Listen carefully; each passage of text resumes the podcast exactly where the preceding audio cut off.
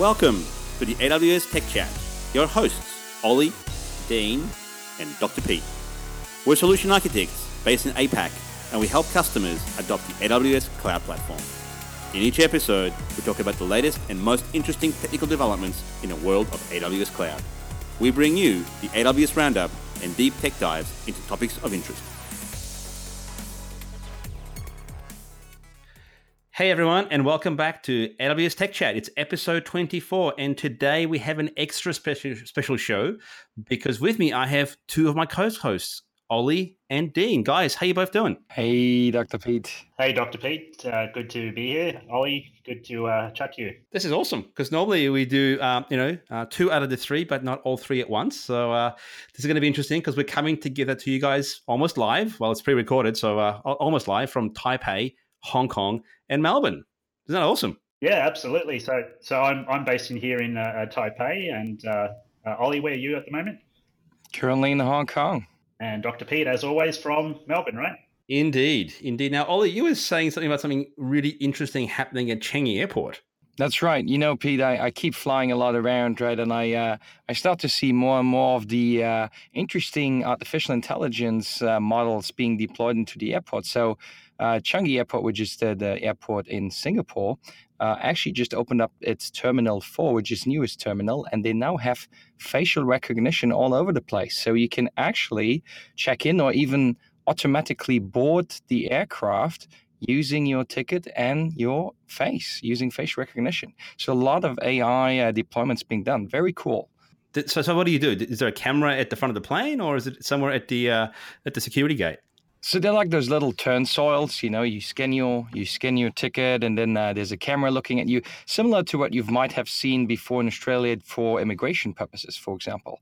Right, uh, the camera scans your face, and that's being used to give you access to the aircraft.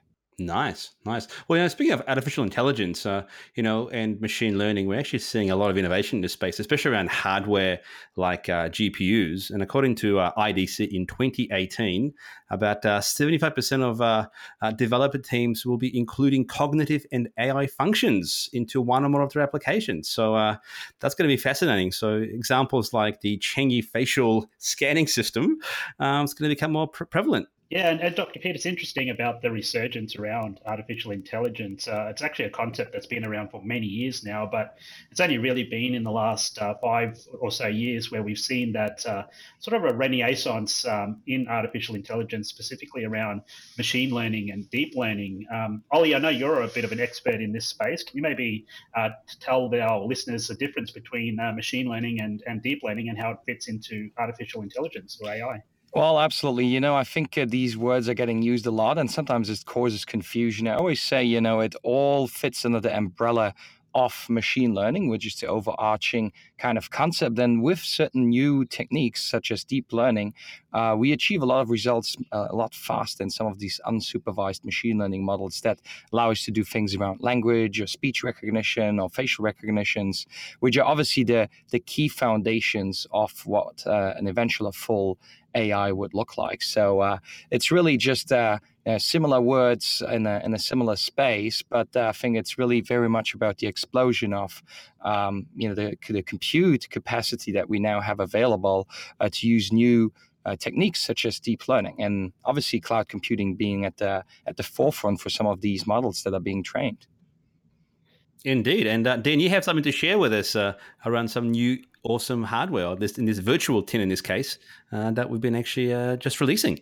Yeah, exactly. Um, so you know, you mentioned I think before, uh, Dr. Pete, about uh, GPU um, and and hardware, which is really enabled the really the average user to to explore uh, areas of machine learning and, and deep learning, and and uh, like you mentioned, Ollie, cloud computing has really been a strong enabler of that as well, putting the, this this type of uh, high end hardware in the hands of that uh, everyday user or everyday organization, and you know we're we're always innovating in this space, in, improving our instance types Amazon EC2 instance types.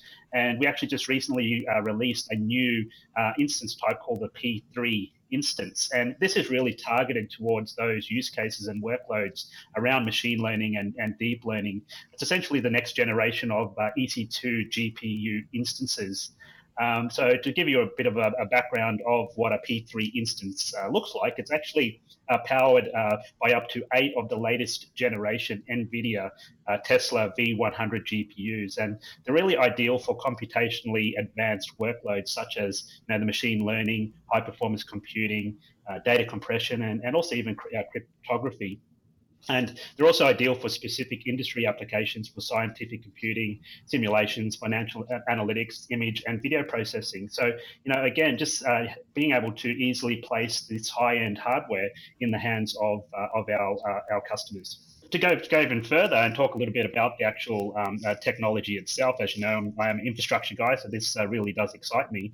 Now, I mentioned the uh, the NVIDIA um, uh, Tesla uh, V100 GPUs. If we, we have a look uh, further, it's basically using the latest uh, Volta architecture. And so what that basically means is that each of the D, uh, GPUs provides 125 uh, teraflops of mixed precision performance or 15.7 teraflops of single pre- precision performance and 7.8 teraflops of double pre- precision performance. So a lot of teraflops there, um, you know, a lot of computational analytics that our customers can, can do. And you also get some high throughput, um, you know, communication speeds uh, with lower latencies with uh, GPU to GPU comms. I think it's about somewhere around the 300 gigabytes per second. Is that right? It's huge. Yeah, absolutely. Yeah, exactly, exactly. Obviously, uh, you know, the latency or network communication, or sorry, GPU to GPU communication is going to be very important. And so it has this configuration of that uh, 300 gigabyte per second type uh, uh type throughput. Nice. Well, you know, the other cool thing around this is that uh, Apache MXNet also now supports, uh, you know, NVIDIA Volta GPUs and sparse tensors, which is actually very, very cool. So MXNet version 0.12 uh, is now available, and you can actually use it on a P3 in this case. Um, and what's awesome about that is that um, the GPU architecture, which you mentioned before just then, introduces this whole idea of tensor cores. Uh, and these tensor cores are actually really good for uh, machine learning. Um, and the other interesting thing that's come out of the work on MXNet has been that uh, in order to train the actual models, uh, people used to train them in um, 32 uh, bit precision for high accuracy. Uh, but we actually found that you can do it with half precision, so FP16 modes, and still get the same accuracy. So that means you actually can get more throughput and you know get faster to a, a functioning model um, by using MXNet with uh, a slightly different modified um, tensor core on those GPUs, which is absolutely awesome. Um, and Ollie, you've been playing with AI quite a little bit uh, in the last uh, you know year or so. Um, so one of the things that comes up a lot is uh, machine learning and also convolutional neural networks or CNNs. Um, can you maybe sort of uh, sidebar a bit here and uh, tell our listeners what this stuff's actually all about? Because CNN and ConvNets, it's all just you know an alphabet soup. Oh, absolutely. You, know, and again, it goes back to the to the idea of uh, we're currently exploring a lot of different areas on on how we can achieve certain things, and and like you mentioned, you know, like for example, uh, facial recognition techniques or uh, in general image classification techniques very often are based on some of those deep learning machine models, and specifically those conv- convolutional neural networks are very often called CNNs, which is just a, a strategy of using neural networks in a specific way. It's really a, a class of like deep feed forward artificial neural networks, and they're, they're really successful uh, for analyzing visual images. And and actually, if you look at the, the research that goes behind it, it's very much based uh, based on how we humans actually see. So we, lo- we looked at the, the, visual cortex and basically said, you know, could we apply some of those strategies and and create uh, create a deep learning machine learning model around it? And and that's where CNN came out of. Uh, so it's it's really you know variation of multi-layer perceptrons, uh, and and they're really designed to require uh, minimal pre-processing. Um, so it's really great for kind of visual uh, visual uh, things uh, that that that uh, you can look at. Um, the other element is that I would say is um, that it's very often used is to actually classify images. So one of the, the key problems is very often you, you show an image and you want to understand what's going on in that image. Um, and that is generally referred to as an image classification problem. And that's very much uh, the mm-hmm. case, or very often now being uh, done using such CNNs. And, you know, talking a little bit about image classification, uh, we, we think about machine learning in general, um, generally we look at training a model and the training is computationally intensive. But then later on, as we have a, a, model trained, we can start making predictions from it. So we can infer certain predictions from it. In this scenario, we might have an image classification model. Uh, so when we send a picture to it, we actually want to classify what picture that is. Uh, that is the inference of the model. Now, the training and inference is done a little bit differently. So the inference of models is very often done on different kind of machines, on different kind of EC2 instances. And you know, I'm actually really pleased to also announce that we now launched the EC2 C5 instances, which is the next generation of compute optimized instances, and they sport our uh, or they sport the Intel's new processor called Skylake, which is three gigahertz uh, Intel Xeon processor. And it's really good to do some of these machine learning inference, for example. So C5 actually delivers. It's much faster, right? Absolutely. It's much faster. It's much faster for a variety of reasons. First and foremost, of course, the CPU itself is faster.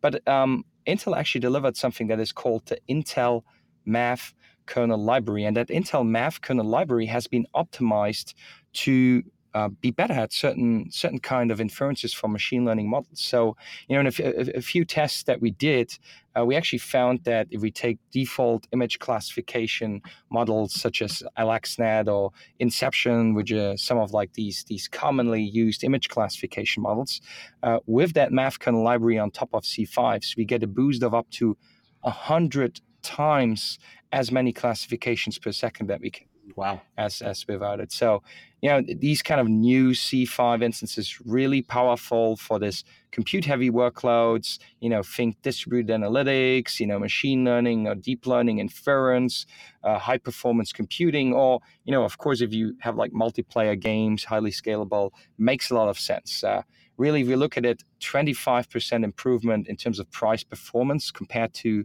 uh, the C4 instances and certain applications, even all the way up to 50, 50% improvement. And nice thing is they're available as usual in different kind of formats and sizes.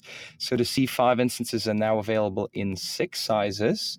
And we introduce an even newer, very large size, which is the C5 18 X Large, which now provides 72 vCPUs and 144 gigabit of memory comes with the next generation of the Elastic Network Adapter and the NVM Express technology. So we get a very high throughput, low latency interface for the networking, and of course also the EBS, the Elastic Block Storage volumes. So C5 now offers up to 25 gigabits per second of network bandwidth per instance and up to 9 gigabits per second on the Amazon EBS volume. So, really cool new instances. What do you think, Pete? I'm, I'm really impressed. So, Ollie, if I want to launch one of these, where can I launch one today? Well, you can launch it right now in the US East, the Northern Virginia region, Oregon, in Ireland, and they're all available in on demand and also spot. And as usual, we obviously uh, work hard to keep rolling this out into different regions.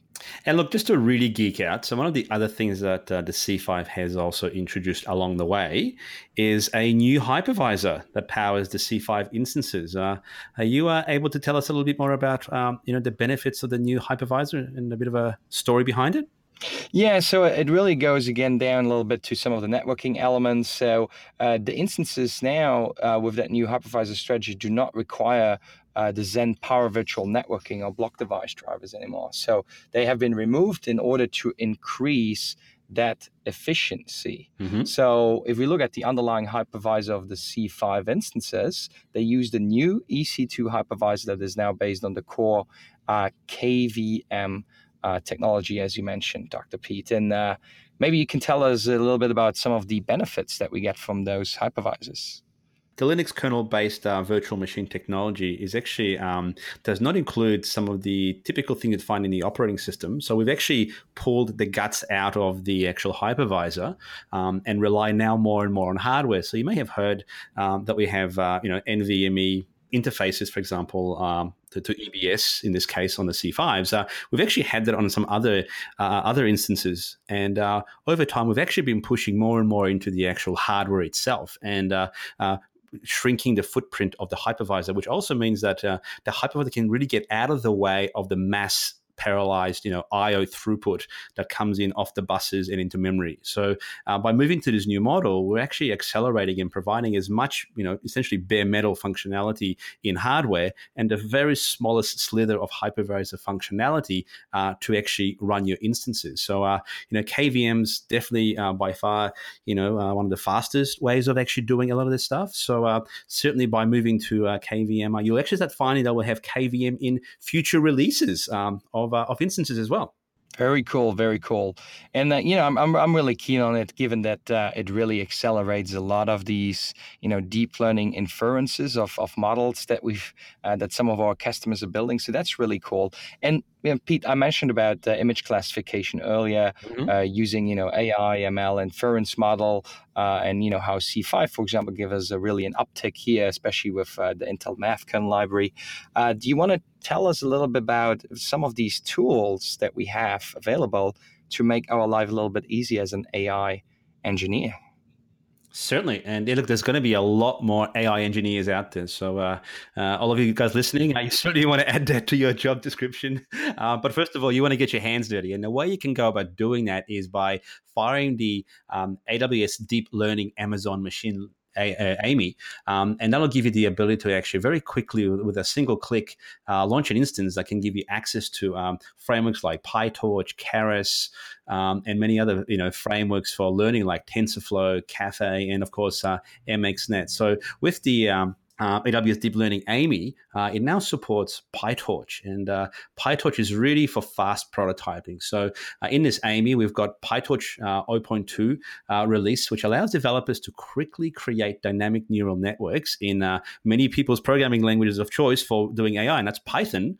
Um, and it's a really nice way to very quickly build dynamic models for, for text analysis and time series. Um, and we've also released a whole bunch of um, advanced tutorials on how to actually get started. So you can actually find these on GitHub. Uh, and if that wasn't enough, we've also got improved Keras support. Um, and uh, Keras essentially, you know, uh, is now at version 2.08. Um, and what that means is that uh, your Keras code can actually run against TensorFlow as a backend, um, and it can also support uh, you know things like uh, Theano and uh, CNTK uh, from Microsoft. And this essentially lets you um, be able to build your models much quicker again in Python uh, to be able to actually you know experiment and train your networks you know, in very much a dynamic way. And uh, I know Ollie, you've been playing with Keras one and two. Um, what would you say is the major difference between those two? Yeah, so so for some of our listeners who might not be familiar with Keras, it's actually uh, an open source neural network library that's written in Python, but it, it, it's an abstraction on top of it. So it makes a lot of things a lot easier, very visual, uh, simple APIs to get certain things done, and it's actually capable to run on top of you know MXNet, Deep Learning 4J, TensorFlow, CNTK uh, Theano. And, and the idea behind Keras is really to to enable fast experimentation with deep neural networks.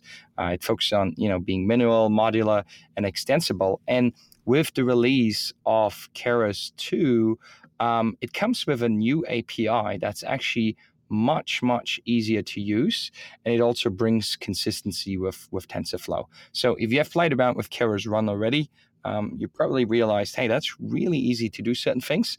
Uh, with Keras 2, that will be even easier. So I recommend any one of our listeners, if you haven't launched a deep learning AMI before, uh, give it a spin, have a look at it, uh, look at some of the tutorials, and and try out things like Keras 2 to uh, to really build some cool stuff. Sorry, Ollie, before you uh, go on, um, a lot of stuff on artificial intelligence uh, uh there. Obviously, a, a very excuse me, a, a in demand area uh, with our with our customers, and and I think this is all a good example of that undifferentiated heavy lifting that AWS does offer to our customers, whether it's introducing new instance types to optimize the performance for deep learning and creating those artificial neuro neural networks. You mentioned about the deep learning AMI so customers can really focus on uh, their, their models and training and, and really what they want to actually achieve with their business outcomes rather than focusing on implementing a lot of this uh, infrastructure. So, um, you know, it's great to hear about all of these different uh, uh different things that we are doing in this space. Spot on, Dean. I, I couldn't agree more. I mean, it's really never been a better time to go out and build stuff. You know, click of a button and, and you get things up and running. Um, I personally myself really very much learn learn by doing right? the autodidactic mm. way of uh, uh, experimental nature of try something out, it fails miserably, and you uh, you know try to understand what you've done wrong because it worked in the tutorial. Um, but mm. you know, giving giving our customers these capabilities of saying, you know, here a lot of the heavy lifting is done for you, and yeah, it's not to be underestimated. If if we look at the deep learning AMI, one could uh, cynically say, hey, it's just a machine uh, image with some of these things pre-installed. But if you look at it, uh, the way you got to install of it and con- configure it and make sure that it runs optimally, optimally with some of the EC2 instances, uh, that could take a little bit of time to do it properly. Um, and the deep learning AMI really allows me to get the latest and greatest stuff fully configured in, in the best uh, best possible way for the EC2 instances. Sorry, I got to jump in here because uh, we got to fight for a microphone. This is going to be uh, an interesting experience on the show. The three of us all talking at once. I was just going to say this is really interesting for folks who are software development engineers, like I said before, because you can now become AI development engineers. Uh, and you know all of these elements, you know, can start to add to add to your you know uh, skills and portfolio, and um, you know go out there and actually experiment. There was a great example of you know uh, a guy who grows cucumbers uh, who used TensorFlow to actually you know classify them, um, and that was a not necessarily somebody who was a super duper nerdy engineer. It was just a regular person out who wanted to actually classify cucumbers whether they were healthy or not. So uh, the entry level may seem really really high, but certainly going through and using the uh, um, the actual tutorials uh, will get you up and running really, really quickly. So, with that, I was going to pivot here, guys, uh, to talk about software development things, in particular things around kinesis and uh, anomaly detection. Ollie, do you want to talk us, tell, talk us, talk us through that? Yeah, absolutely. So in, in, in, the scenario of what you mentioned, right, a lot of we make a lot of things easier. Uh, one of the things that we help greatly with is if you have lots of data that needs to be streamed in and analyzed in real time, we have Amazon Kinesis available for that, and also the Amazon Kinesis Analytics that allows you to kind of query that data in real time and get insights of it. And we now launched anomaly scores and anomaly detection on the streaming data in real time, which is really, really great because now you can, you know, it uh, with this new functionality, it provides you explanations of the anomalies that you see on your data stream. It makes it very easy for you to also perform a root cause analysis, and then you can learn which fields in your data lead to some of those high anomaly scores and identify trends associated with the anomaly, which could either way be, hey, something is going wrong, or maybe that anomaly is a new trend that I need to look at.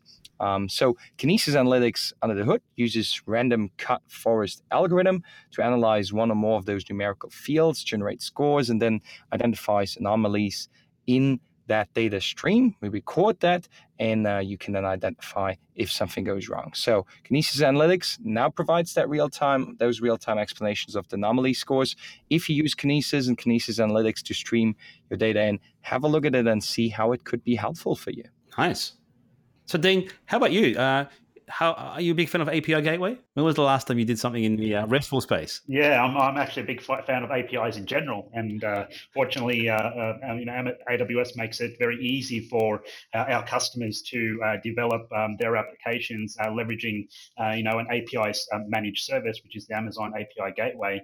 it makes it easy for those developers to create, publish, maintain, monitor, and secure their APIs at, at any scale. So I've always been watching this space in terms of what we're doing around the Amazon API Gateway uh, service, and and you know very pleased to uh, talk about um, one of the new feature releases with that service, where customers now have an option of where to place those uh, API endpoints that they actually uh, create to to provide those REST APIs. So, Dean, what does that actually mean in terms of you know where to put your APIs? Because uh, you know we've got um, we've had API Gateway for a while now, and when you create your API, we spin up a uh, a CloudFront distribution in front of it uh, to you know um, give you access to those APIs much quicker, and we call it edge optimized APIs. But uh, with this new announcement, uh, we've actually changed it a little bit.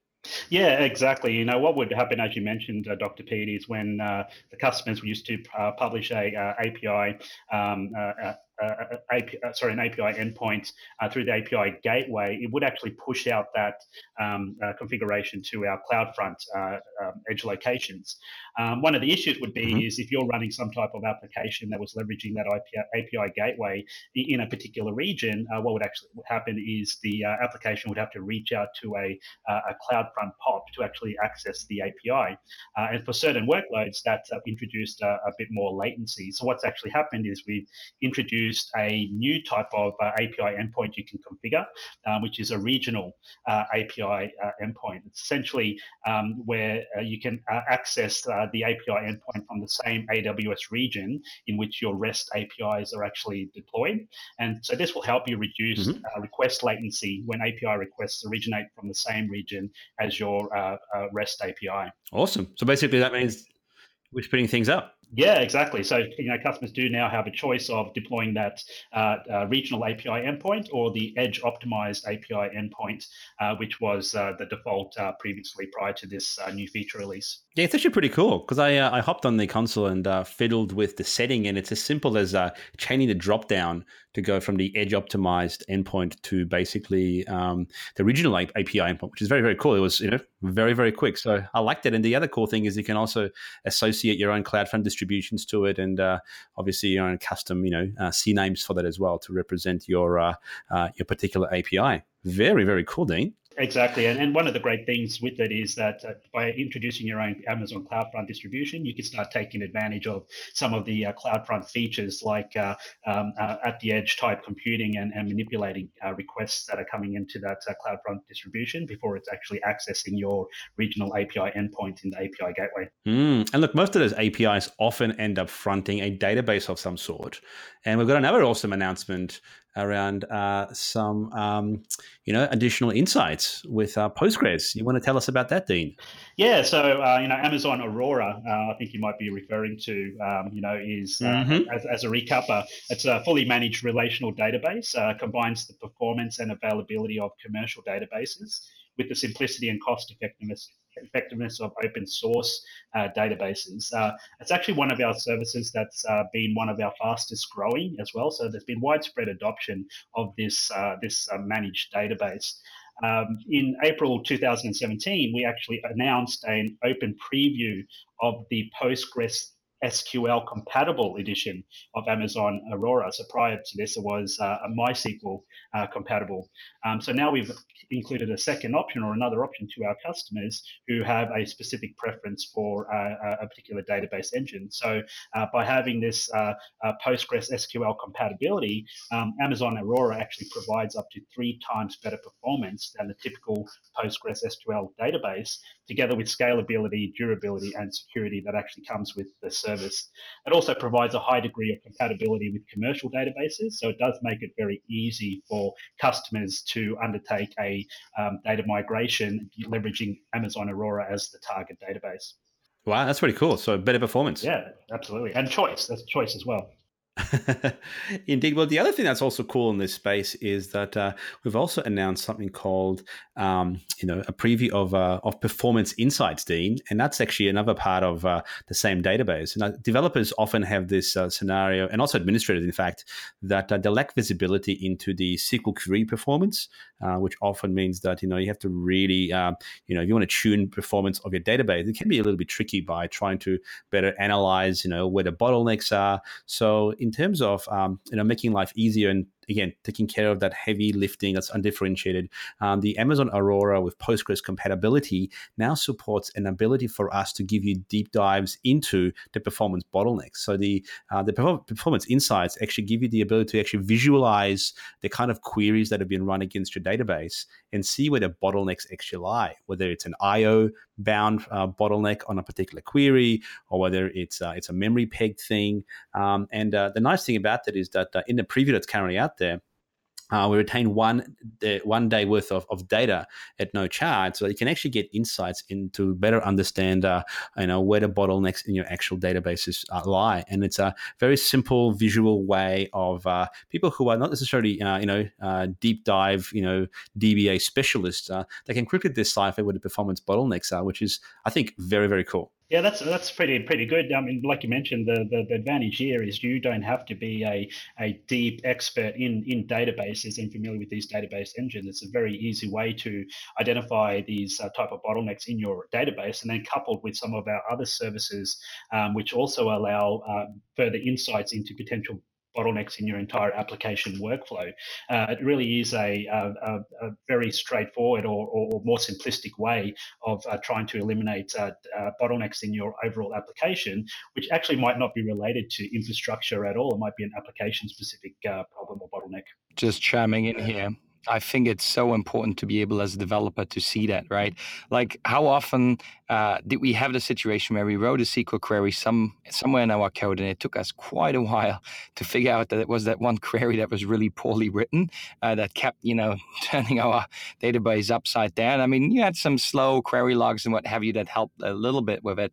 Um, but you know, I don't know if you had a look at it, but these performance insights, nice console, you click things together and you suddenly see the different queries that actually go wrong and how long they took and and you can really dive into it as, as a developer.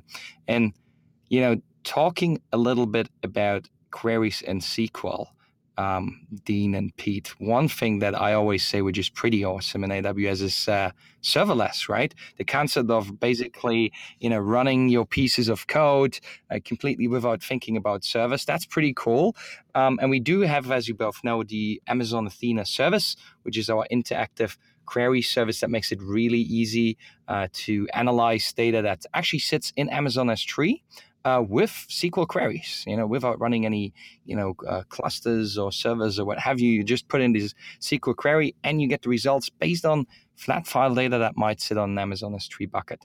And uh, the really cool thing that we now announced, uh, you know, two years ago, I gave a talk at um, how to build a geospatial serverless mobile application in a variety of our summits across APAC.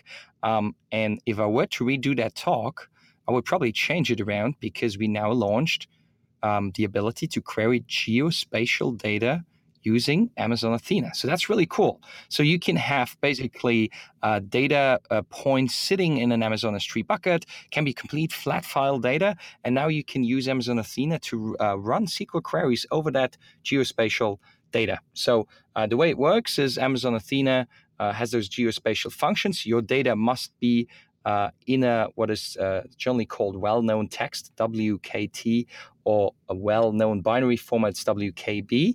Uh, and if it's in that format, then you can actually uh, use those specialized data types. So generally, a, a well-known text is you know a text that defines like a point or a line or a polygon or a multi-line or multi-polygon. Uh, and now with those functions, you can cal- calculate relationships such as you know distance, uh, crosses, are we overlapping, are those data points uh, touching each other Uh, uh, uh, in terms of are we are we having an overlap of the the area that we're in, etc., or even find disjoints between those geometries. And um, if you've never worked with well-known texts or WTK, it sounds a little bit scary, but that's actually pretty pretty simple. So it's really just like point or polygon or line string with a tuple behind it, which is you know bracket with the x y uh, coordinates in that in that scenario. So really, really easy to actually now start working with geospatial data completely serverless.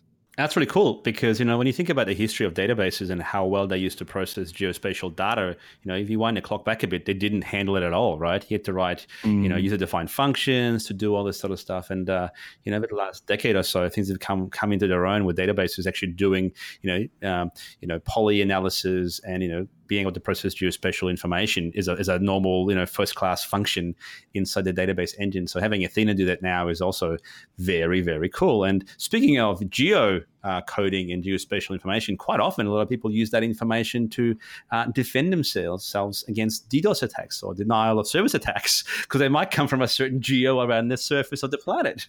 So, so uh, what can you share on DDoS uh, trends and protection uh, from the different parts of the world?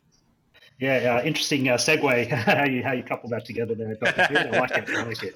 Uh, um, yeah, so you know, obviously, uh, security for us is is is job zero. It's really our top priority um, at AWS, and we want to make sure that our customers also have uh, available to them um, certain uh, security and risk mitigation technology uh, to to uh, minimize the risk of uh, of, of uh, attack. And you mentioned things like DDoS mm-hmm. or distributed denial of service. And so we've actually um, uh, announced several uh, services and features uh, in this space in terms of mitigating or um, uh, reducing uh, uh, susceptibility to, to distributed denial of service attacks um, over the last you know several years for things things like our um, uh, the, the uh, AWS Shield um, uh, service, which I'll talk about in a moment, things around CloudFront um, um, with elastic load balancing, with our WAF service as well.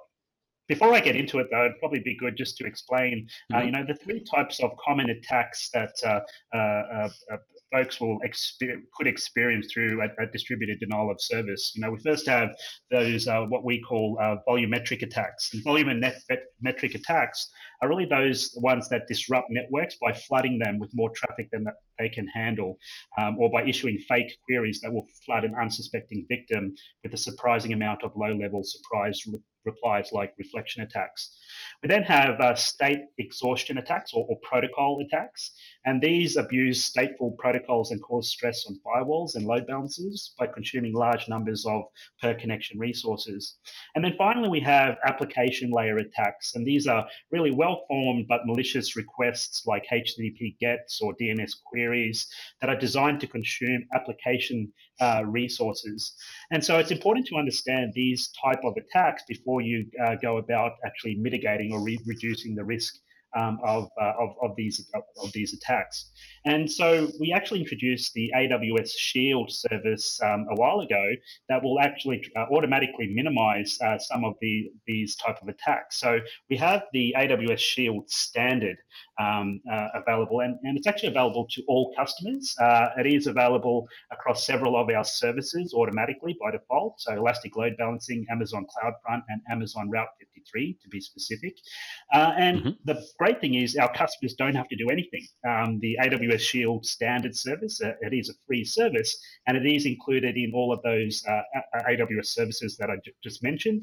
And it does really protect you for uh, from about 96% of most of the common attacks today, especially at the volumetric attack or the state exhaustion, exhaustion attack level.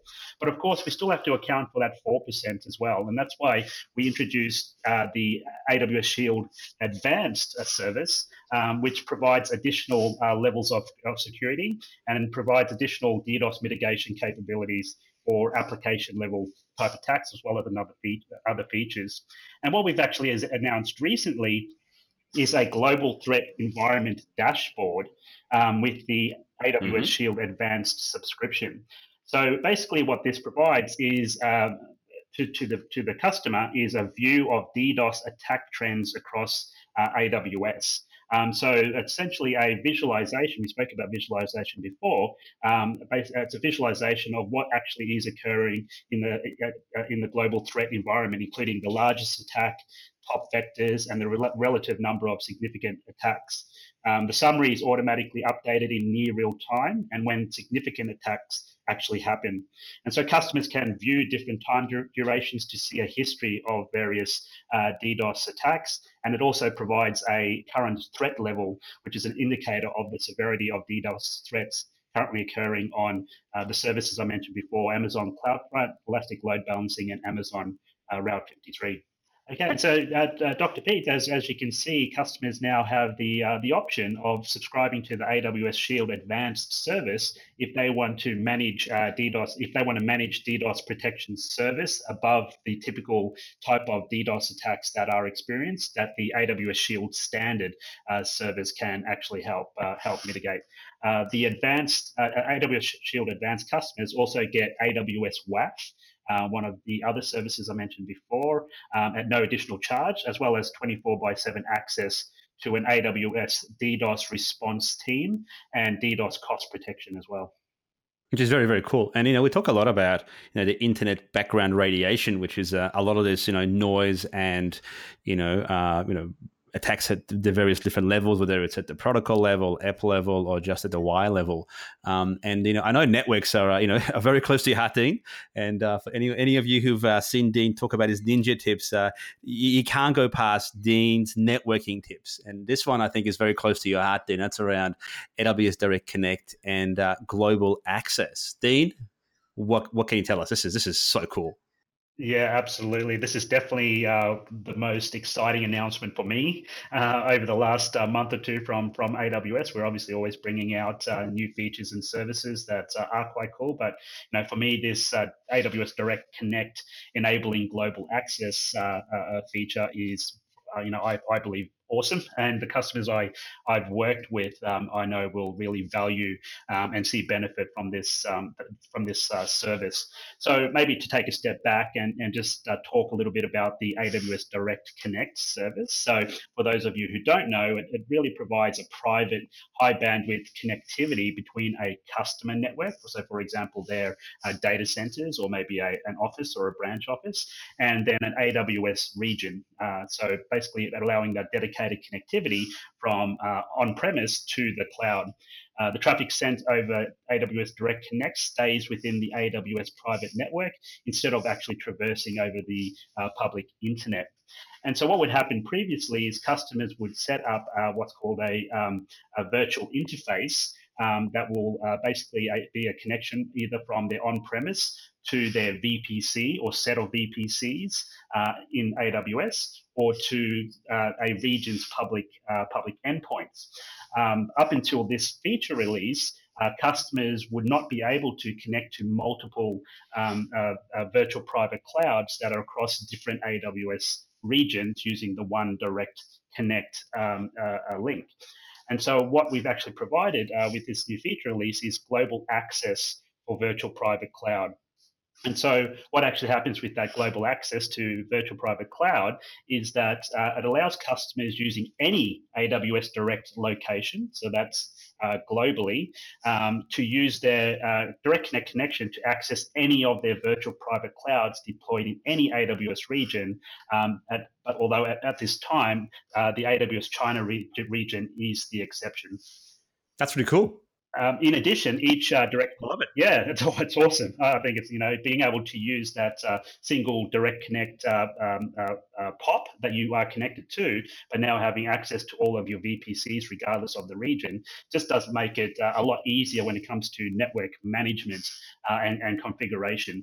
Um, you know, providing a lot more flexibility and um, and access to to multiple regions for our for our customers. And as you know, we always encourage our customers customers to look at a multi VPC uh, deployment approach for various reasons, whether it's minimizing blast radius, whether it's um, avoiding some of uh, the uh, the limits that might be imposed in the VPCs. Um, it, it, just makes it a, a, much easier for customers to configure their multi VPC um, environment. Um, and, and so, in addition to that, uh, we've also provided um, global access for AWS public uh, services as well. So you can imagine that uh, uh, most of your EC2 and EC2 um, uh, uh, based services that are deployed into your virtual private cloud, um, you also have those public services, whether it's S3 or DynamoDB, um, SQS, SNS, and so on.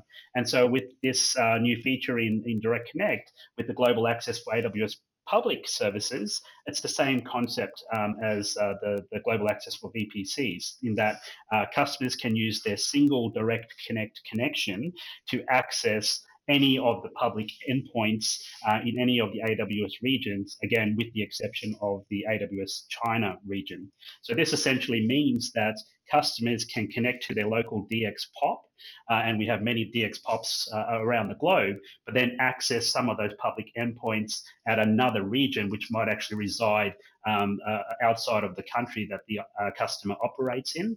And the beauty of it all is that both of these features, the global access for virtual private cloud and AWS public services, leverages the AWS global backbone uh, network. So it's essentially not traversing the uh, traversing the internet.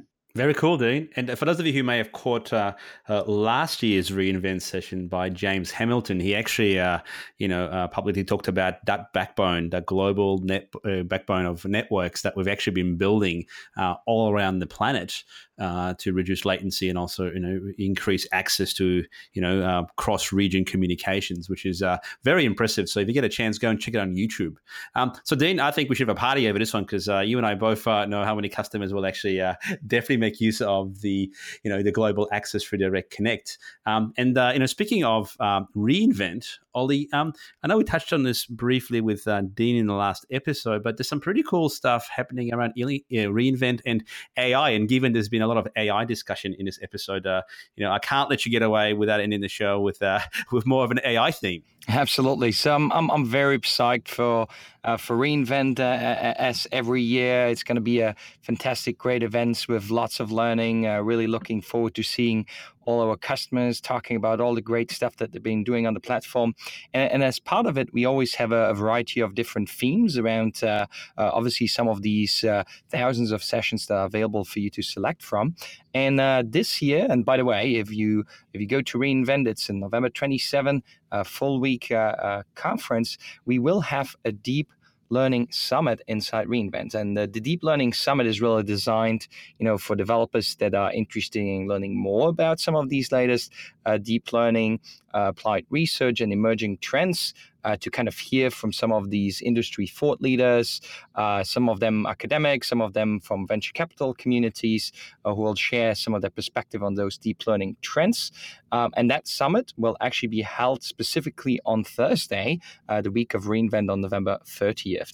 And there will be lots of sessions around, you know, general deep learning, deep learning on AWS, uh, computer vision, uh, you know, language understanding, speech recognition.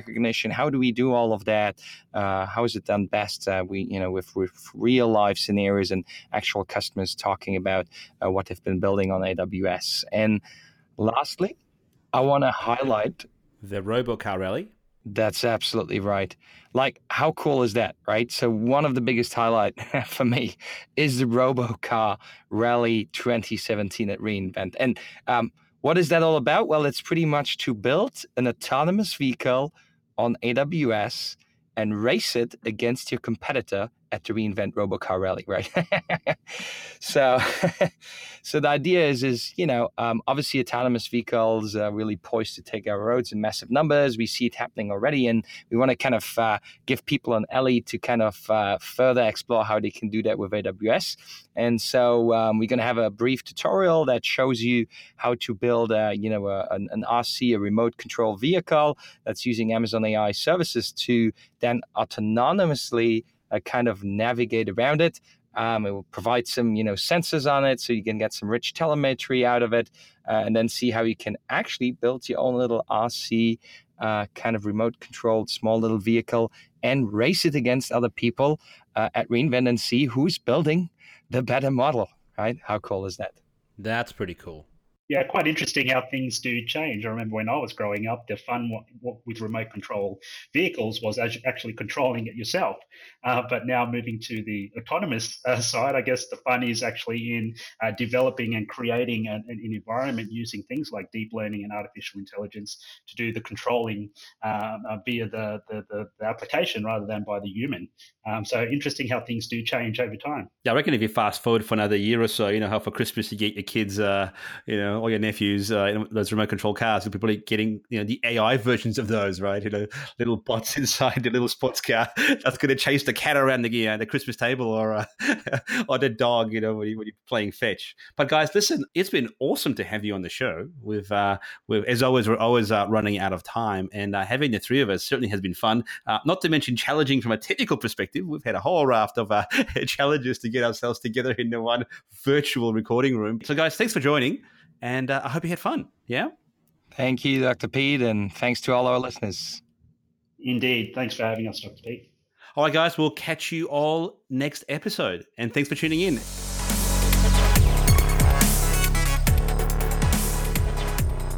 Signing off. We really hope you enjoyed this episode.